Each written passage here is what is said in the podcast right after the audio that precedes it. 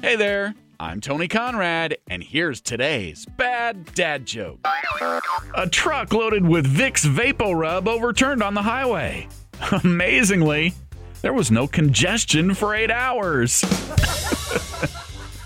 And that's today's bad dad joke of the day. Tell it to a friend and then tell them about this podcast, please.